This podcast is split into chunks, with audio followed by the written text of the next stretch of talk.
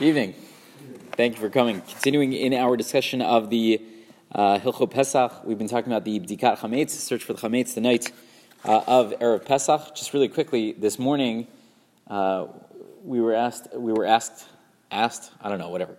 We were talking about whether or not a bracha needs to be made if a person doesn't make the, doesn't do the Bdikat the night of the 14th, and then they need to do it the next day during the day of the 14th, do they need to say bracha? I had suggested we do. Uh, some challenge that maybe we do not. We do, we do. However, if it's already past the time when we're supposed to have chametz, we've already done the bitul. So at that point, if a person still hasn't done it, and then you're in uh, not such a good spot, so then a bracha would not be made. So just to clarify and everything, Dr. Rashain again is not here. He keeps asking questions and not showing up, but I will send it to him so he knows. So we're, we're good to go on that front. Anyway, continuing in uh, our discussion, Shulchan says, Ein bokin la'or ha'avuka ela haner. We, we do not do the, the, the bdika, the search for the chametz, by the light of an avuka, let's say for simplicity's sake, a torch, which is something which has a very large uh, light source.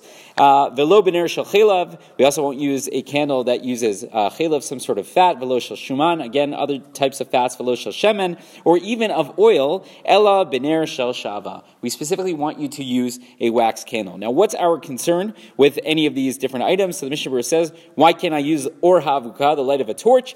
Mishnah Berurah explains, because you're not going to be able to get close to all the different cracks and the crevices. You're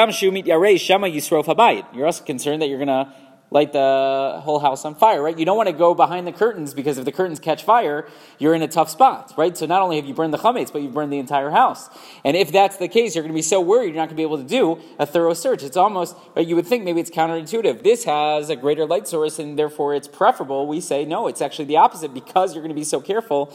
Uh, you're not going to end up doing a thorough search, and therefore we don't want you to do it. You're not going to be able to do a proper search. He says there's, uh, so, I don't know exactly what what this uh, is uh, specifically referring to, but some type of wood source, which again would create a very large flame. Therefore, we don't want to use it again because of this concern. amkein gadol It's like a torch. So anything which can create a large flame, even though in theory it gives off more light, it's going to end up uh, causing your search to be not as thorough. Therefore, we tell you to uh, to not use it. What about the uh, candles that are using different types of fats or oil? Uh, we said you shouldn't use those either. Mishnah Berurah explains, "Shehumit yarei shema yatif ala kelim We're worried uh, while I'm, we're doing the search that if I get, have to bend down a little bit, if I have to tilt it here or there, I'm going to end up spilling it all over the carpet. Or I'm going to get it on this or that. And therefore, what am I going to do? I'm not going to bend down. And I'm not going to look in the cracks and the crevices because I don't want to ruin the carpet. I don't want to ruin the shades. I don't want to ruin anything in the house. And therefore, again, even though maybe it's going to provide better light, because I'm not going to do as thorough of a search, we tell you that you shouldn't uh, shouldn't use these types of candles. The one thing that Mishnah Berurah does point out, he says, "B'diavad, worst case scenario, im batak leor havuka, if you used a torch." So we say, "Eno chal habdika." That will not work at all, even in a worst case scenario situation. I have nothing to use except for the torch, or I use the torch and now I'm asking after the fact, did it work? We say it does not work. It's arich lachazor v'livdok or ner yechidi. You have to go back and you have to use a candle right? Because we're so concerned about that search. Vishal chela, shuman, but the candles that have, you know, the different, uh, uh, whatever, sources of uh, fuel, uh, there we say, if b'diavad you were to have used them, so we say chal habdika. That, it, it, there we say it would work, vishal shemen achronim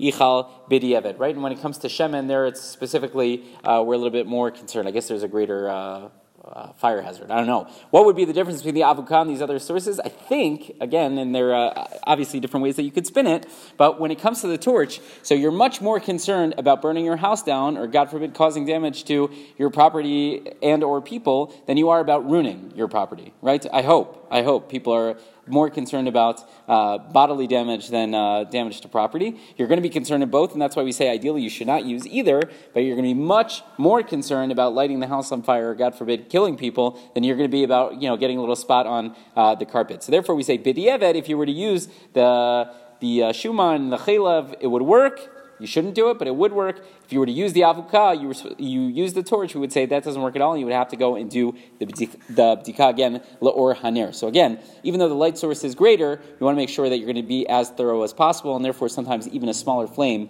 is preferable. Rabbi Chanan ben